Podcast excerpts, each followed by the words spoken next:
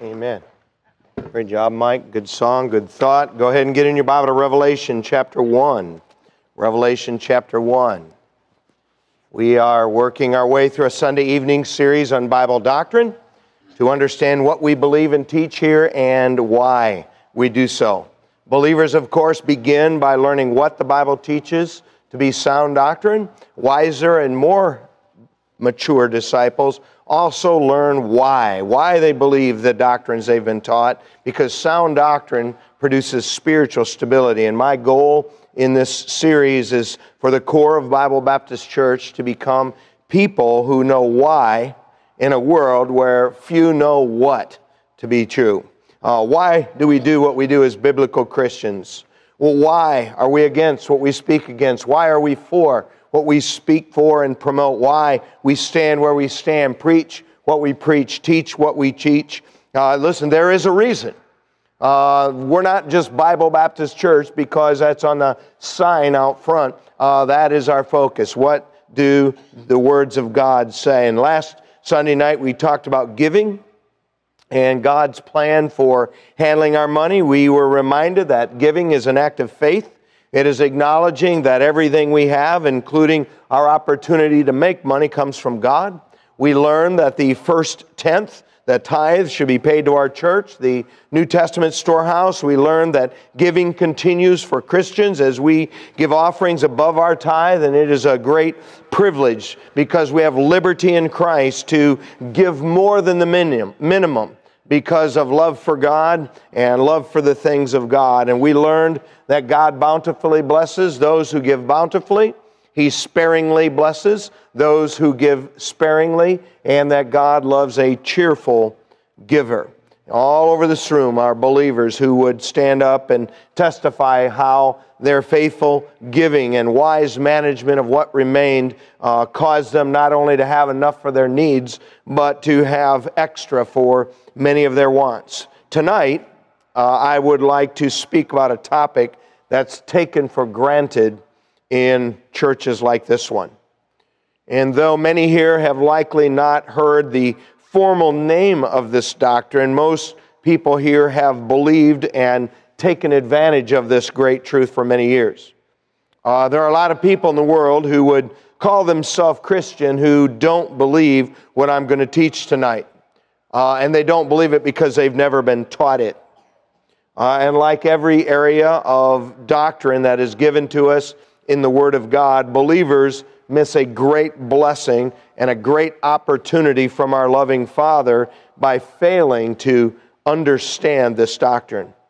And though many are unfamiliar with the name, I hope most people here tonight regularly take advantage of this great truth. If you're able to stand, stand please in honor of the Word of God. The title of my thought tonight is the priesthood of every believer. The priesthood of every believer.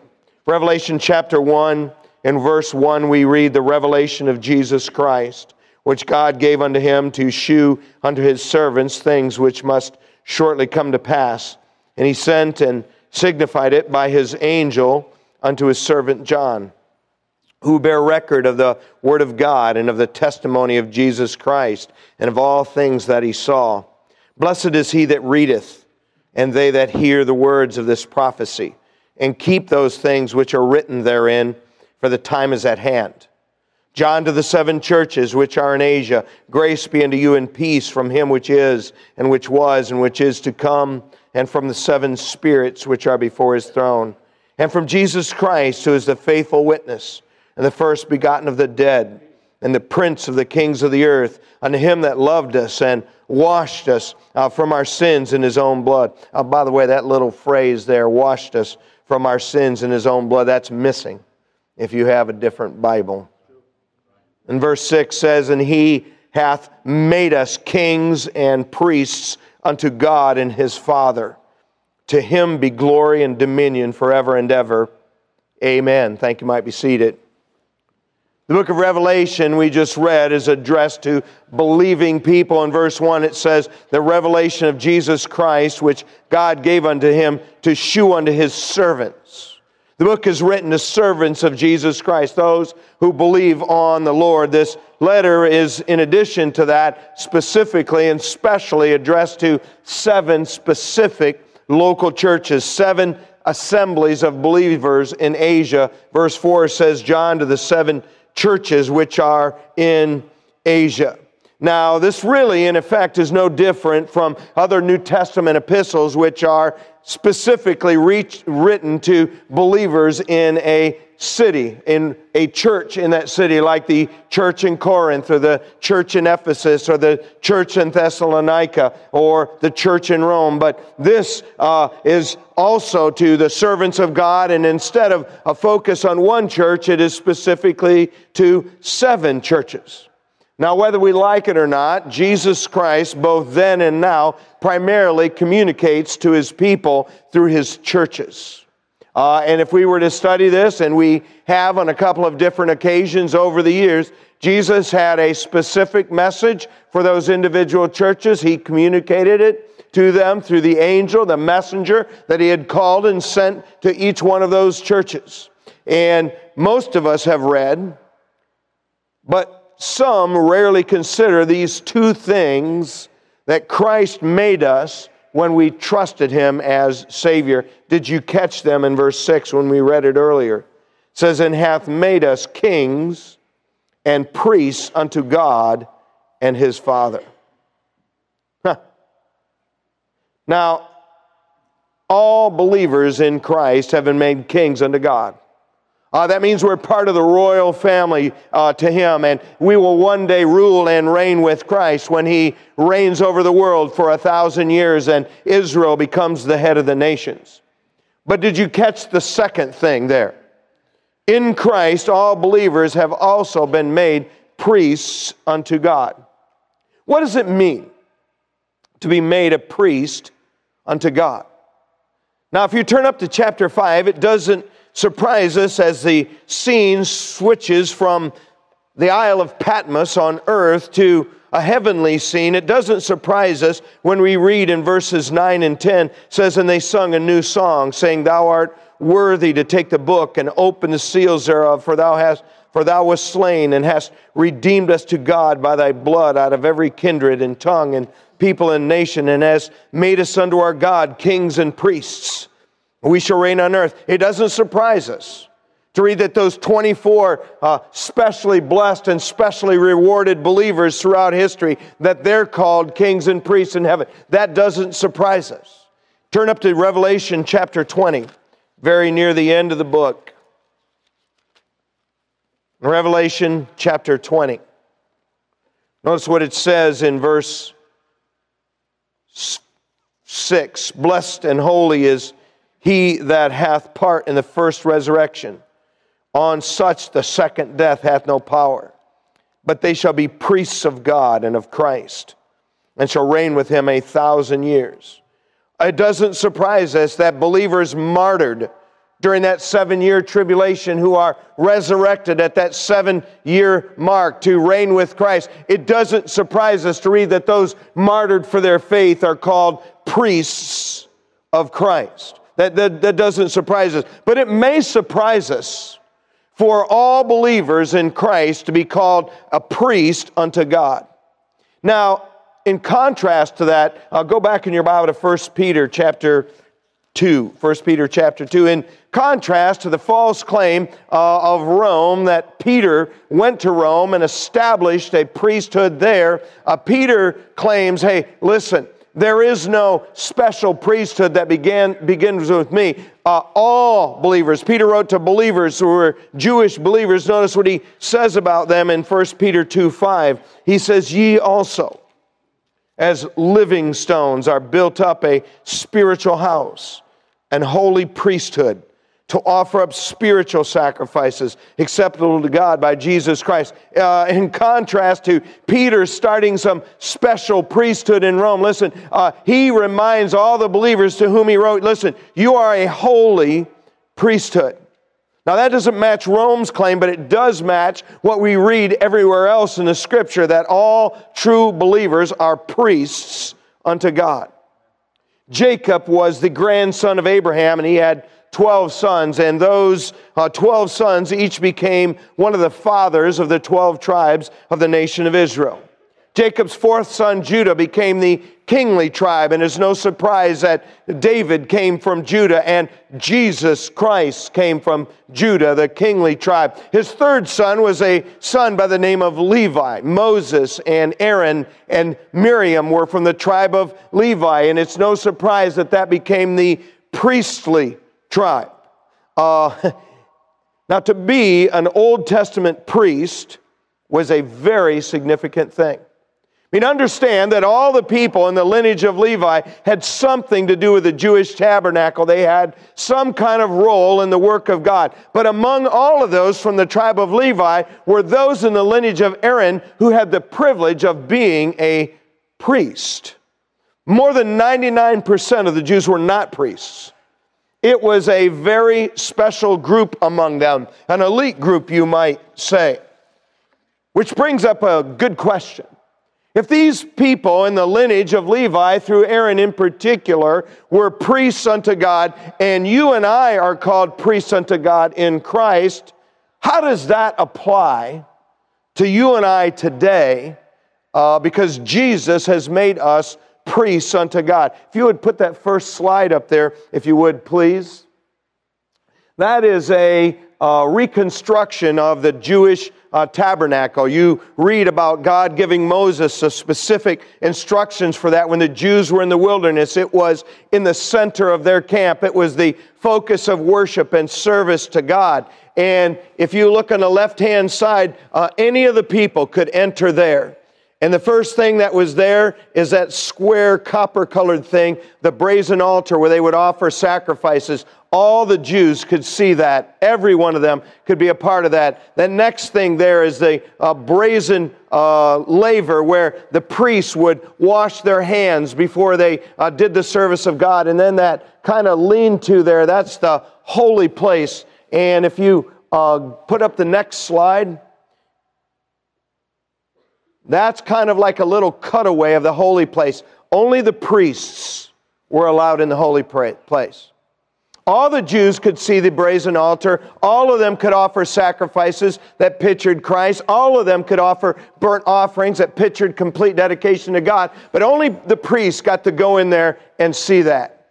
Uh, only the priest got to see the golden candlestick that pictures Jesus Christ as the light of the world. Uh, only the priest got to see that thing with the four handles uh, that's to the bottom right of the screen, the table of shewbread, because Jesus Christ is the bread of life and nourishes his people. Only the priest got to see that little square tall thing there that also has two handles there as the altar of incense. The priest would offer incense there and they would pray facing uh, the most holy place, which you can see the veil cut away and the Ark of the Covenant in there that pictured God's presence. But only the priests got to see all of that stuff, which gets us to our thought for tonight. What does it mean to be a priest unto God? When Christ made us priests unto God, what does it mean? I'm glad you asked. If you go first, please, in your Bible to 1 Corinthians chapter 2. 1 Corinthians chapter 2. What does it mean? What should it mean to us to be a priest unto God? Here's the first thing. Number one, priests saw things and knew things about God no one else was allowed to see.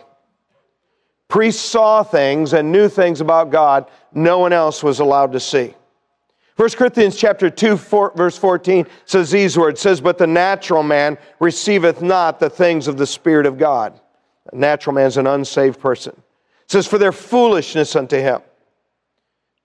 Not only the foolishness unto him, notice it says, neither can he know them, because they are spiritually discerned.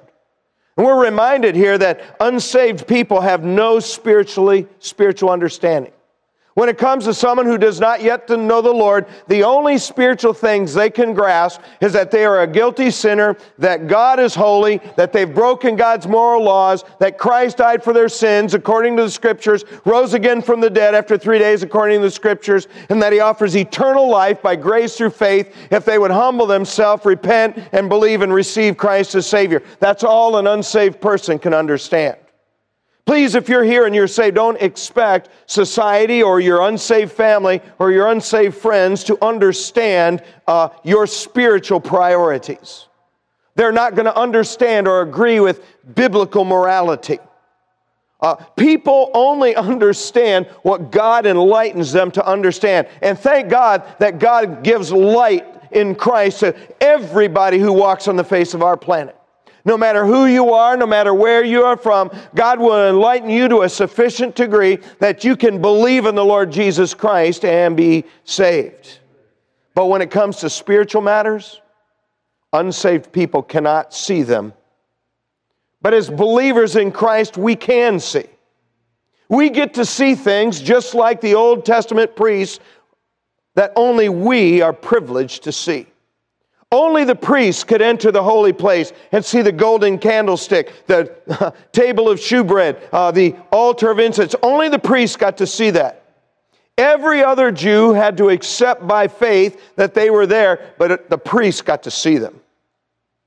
Uh, listen, everyone who wanted to, every Jew, Every Gentile who wanted to follow the God of the Bible, they could have their sins cleansed. They could watch their sacrifice offered on that brazen altar that pictured Calvary. But only the priests could enter the tabernacle and see the furniture inside. And just like Old Testament priests, if you're here tonight and you are a true believer in the Lord Jesus Christ, you're privileged to be able to know things, learn things, and see things that other people who don't know the Lord cannot see. L- listen, knowing sound doctrine and understanding the things of God is not some privilege for some elite group of believing people. We are all made priests unto God. To know God and understand the things of, the, of God and to know sound doctrine, if you are a believer, that is your privilege. You can know and see. You're a priest unto God. Listen, every believer can know God. Every believer can understand the multifaceted diamond of his character and personality. Listen, the world looks at uh, our Heavenly Father as being some heavenly ogre who is trying to take their fun and threaten them with a fiery future. For those of us who know the Lord, we see something different. We see a loving Father who made a way for mankind to come and live forever with Him through Christ. We see something completely different because we're a priest unto God. And too often we fail to appreciate the privilege that we have as believers of knowing God and seeing things in the spiritual realm that others cannot see. I would to God that every believer here, that you had a burden to know more about the things of God. Uh, you have the privilege of being able to see them. You have the privilege of being able to know them. But God is not going to just take it if you set your Bible on your forehead and go to sleep at night. God's not just going to ooze that into your head while you sleep.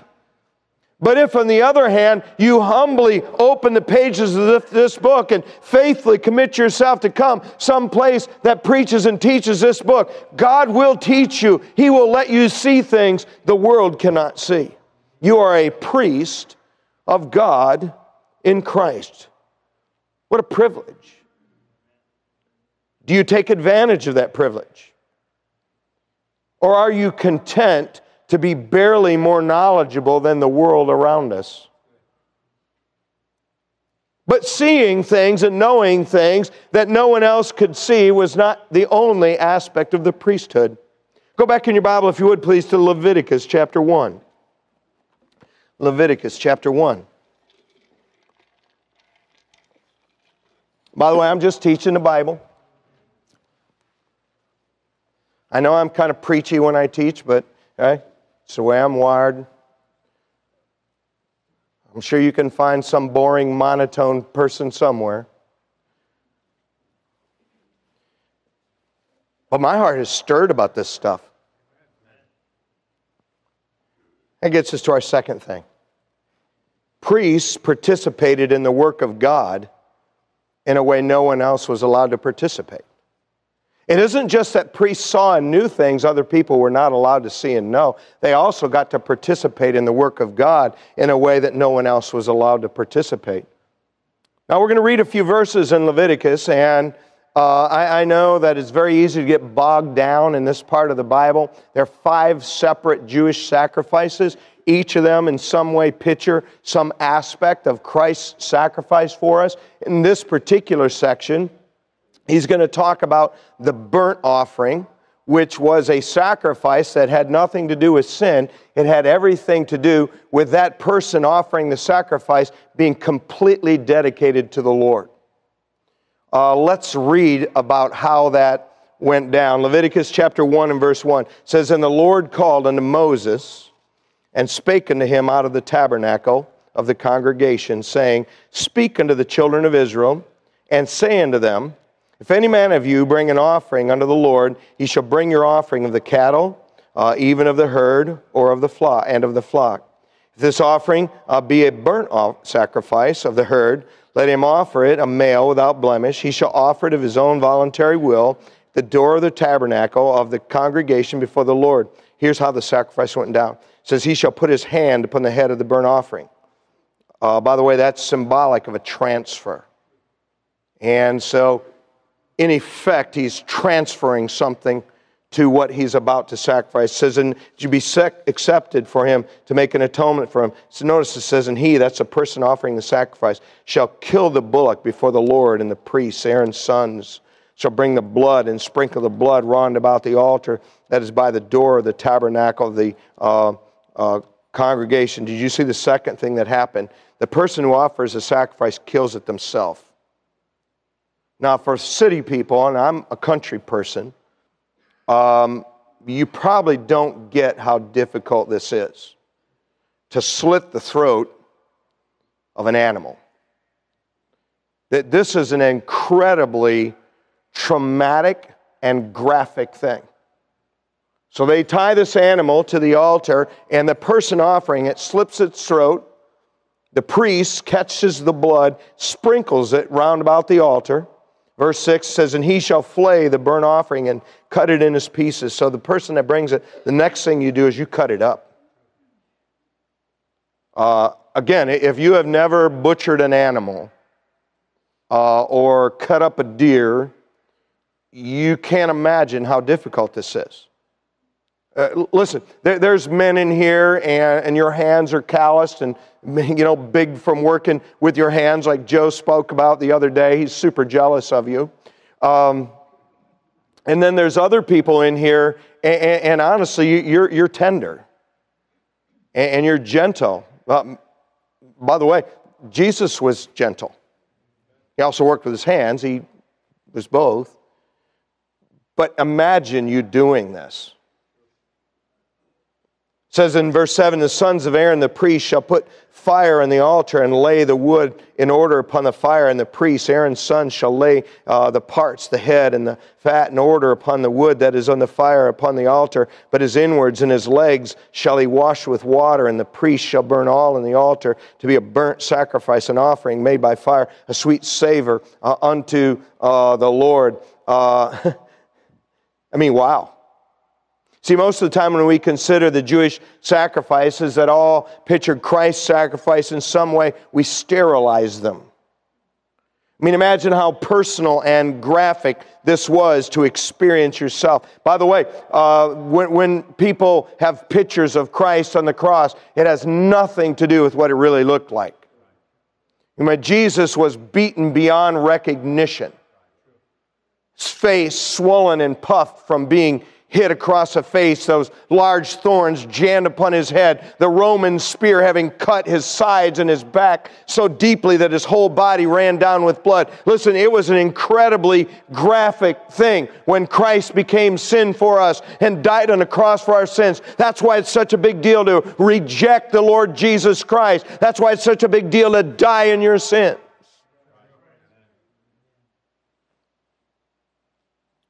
Now, when the person brought their sacrifice, we read what they did. Now, the priests kept the knives sharp. They polished the brazen altar. They started to maintain the fire in the altar. The priests changed the bread and the table of shewbread. They added oil and wicks to the golden candlestick. They packed up the tabernacle every time it was moved so the Levites could uh, transport it. There were a lot of tasks that only the priests got to do to keep the work of God going that the other Jews were not privileged to do. Listen, God could do his work in many different ways. Listen, God could today do his work through angels. God could today speak from the heavens audibly. He could frame the words of God in the stars of the night sky, but he did instead chose you and I as priests of God, as people who belong to the Lord Jesus Christ. He chose us to do his work here. Now, I'm sure the Old Testament priests grew weary at times of their work.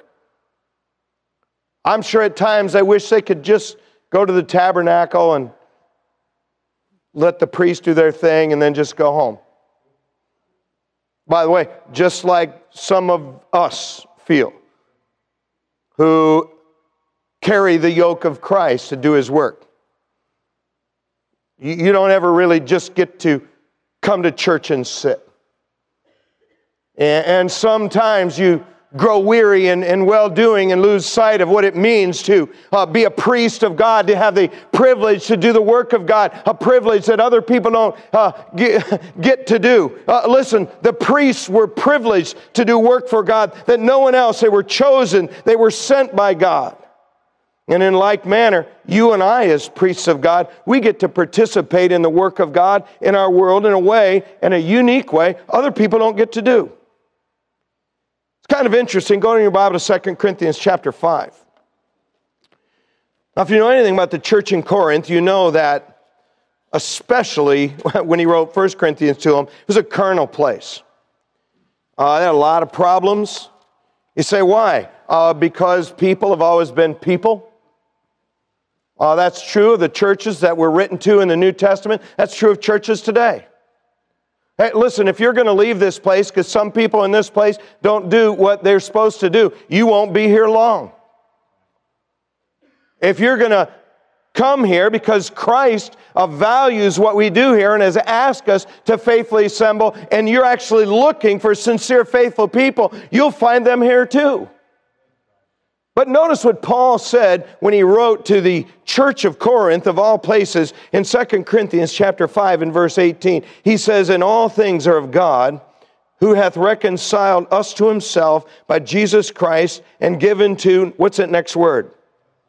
Us the ministry of reconciliation." Notice the word of reconciliation was not just something Paul had.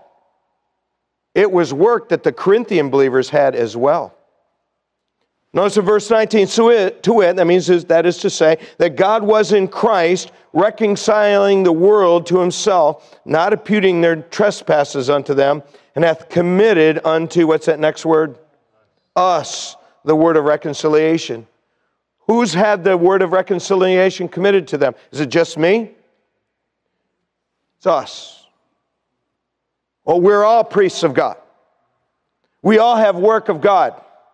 Notice in verse 20, says, Now then, what's that next word?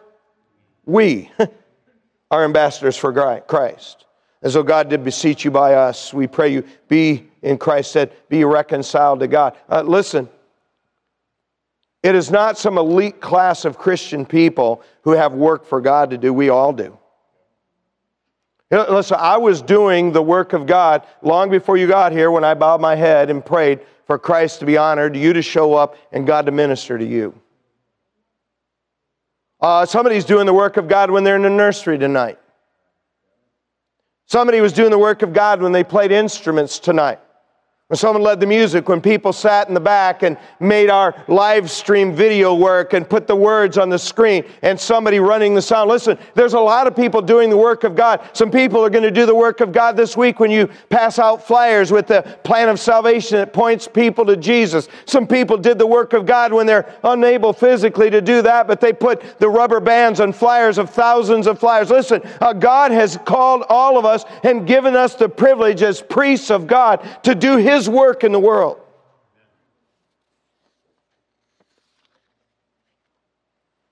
And we need to be careful we don't grow weary in well doing. You know, the priests weren't like the rest of the world. now, I'm sure at times they became more interested in reconciling themselves to the world than reconciling the world to God, who was offended at their sins but when they were in focus doing the work of God, they were doing ministry and work for our great Creator. What a privilege to work for our Creator in a world and represent Him in the circle of our life.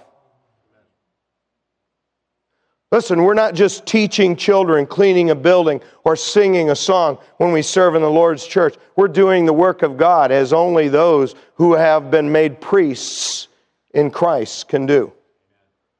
When you're friendly and warm to someone who visits here, when you do something other than look away and find a friend or family member instead of making them feel welcome and at home there, you know, you're doing the work of God.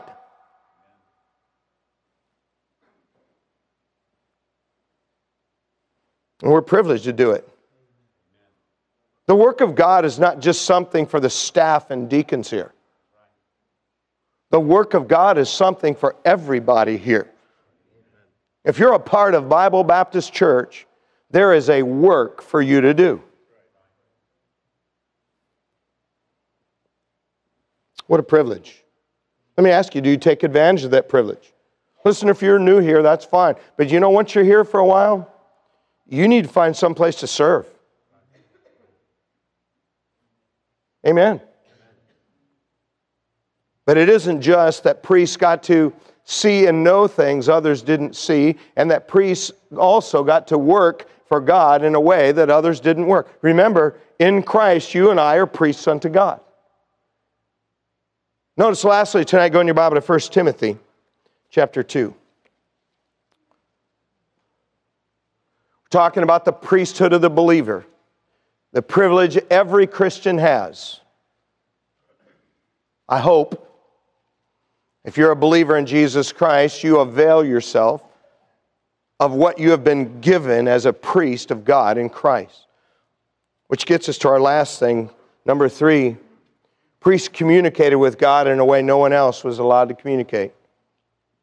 1 Timothy chapter 2, verse 1 says, I exhort therefore that First of all, supplication, prayers, intercession, and giving of thanks be made for all men, for kings, and for all that are in authority, that we may lead a quiet and peaceable life in all godliness and honesty. For this is good and acceptable in the sight of God our Savior, who will have all men to be saved and to come into the knowledge of the truth. For there is one God and one mediator between God and men, the man Christ Jesus did you read that? Did you hear that? There are not many mediators between God and men, there's one. That one mediator is not the Pope. That one mediator is not Mary. That one mediator is not Christopher, Peter, or Paul. That one mediator is not me. That one mediator is Jesus Christ. Now, among the priests, who are all in the lineage of Levi, was one priest chosen to be the high priest. Aaron was the first high priest, his son Eleazar was the second high priest, and his son Phineas was the third one. And as you saw in that picture, if you could stick it back up again, that last one, if it's not too late. Uh, as you saw, in the, see that purple curtain there? That is partially cut away. That separates the holy place where all the priests were allowed to go from the most holy place with the Ark of the Covenant, that only the high priest was allowed to go once a year. Go back in your Bible to Matthew 27. In a place in the New Testament that we would likely just read over and not think anything of. Uh, by the way, you don't need to know the Old Testament to be saved. You need to know you're a guilty sinner, that Christ died for your sins and rose again from the dead, and that if you would trust Him and humble yourself and with a repentant heart believe and receive Him, He would save you. But as a believer, it really helps us to know the Old Testament and grow um, to understand it better because it helps us understand more about our faith and what's going on around us. Now, as I said, once a year, uh, the high priest uh, offered a blood sacrifice for himself, and he went behind that purple veil there, and he would pray to God uh, for his people in a special way in that most holy place. Now, notice what happened in Matthew 27, verse 50. It says, in Jesus, when he cried again with a loud voice, this is he's on the cross, yielded up the Holy Ghost. And behold, the veil of the temple was rent in twain from the top to the bottom. and the earth did quake and the rocks rent.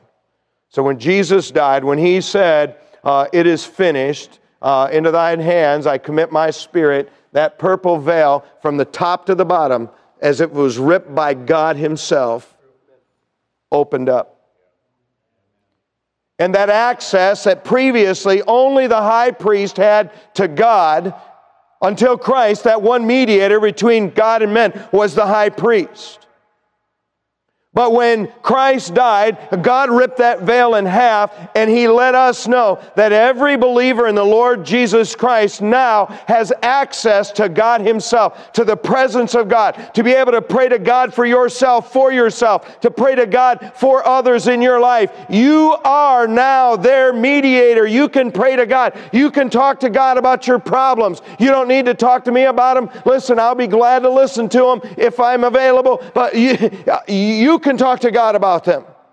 You know, people text me and email me prayer requests all the time. I'm glad you do. I always pause. I pray about them. I pray for you. I'm glad to do so. But understand, I do not have any more of a privilege to speak to God than any other believer here. Every believer in Jesus Christ is a priest unto God. We all have access to bring our prayers, our requests, our heartaches, and all the things that are going on in our life. We can bring them directly to God Himself. And so perhaps the greatest privilege of being a priest of God is not just that we can see and know things others cannot see and know, and not just that we can do work for God that others are not allowed to do. Perhaps the greatest privilege that every believer has as a priest of God is we can speak to God. You don't need a deceased saint for a mediator. You don't need to read some prepared prayer off a card because you think it's better, because it's a little more eloquent than you could do it. Hey, listen, God is not impressed with man's eloquence. Nobody's eloquence impresses the author of language. God is impressed when someone in Christ with a sincere heart is just open and honest with him. You know, I think sometimes we lose sight of the privilege of prayer. You say, why do you say that? Because we don't pray.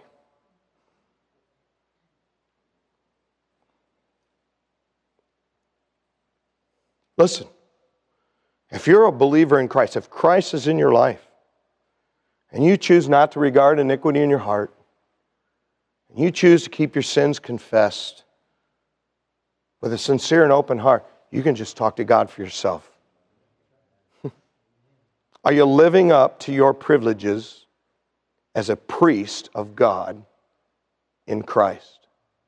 Like I say, probably most people here haven't heard the official name, but I hope most people here do understand the privilege we have of being able to see and know things the world cannot see and know, of being able to do kinds of work for our creators, for our Creator, the world are not allowed to do, and being able to speak to God ourself because of Christ.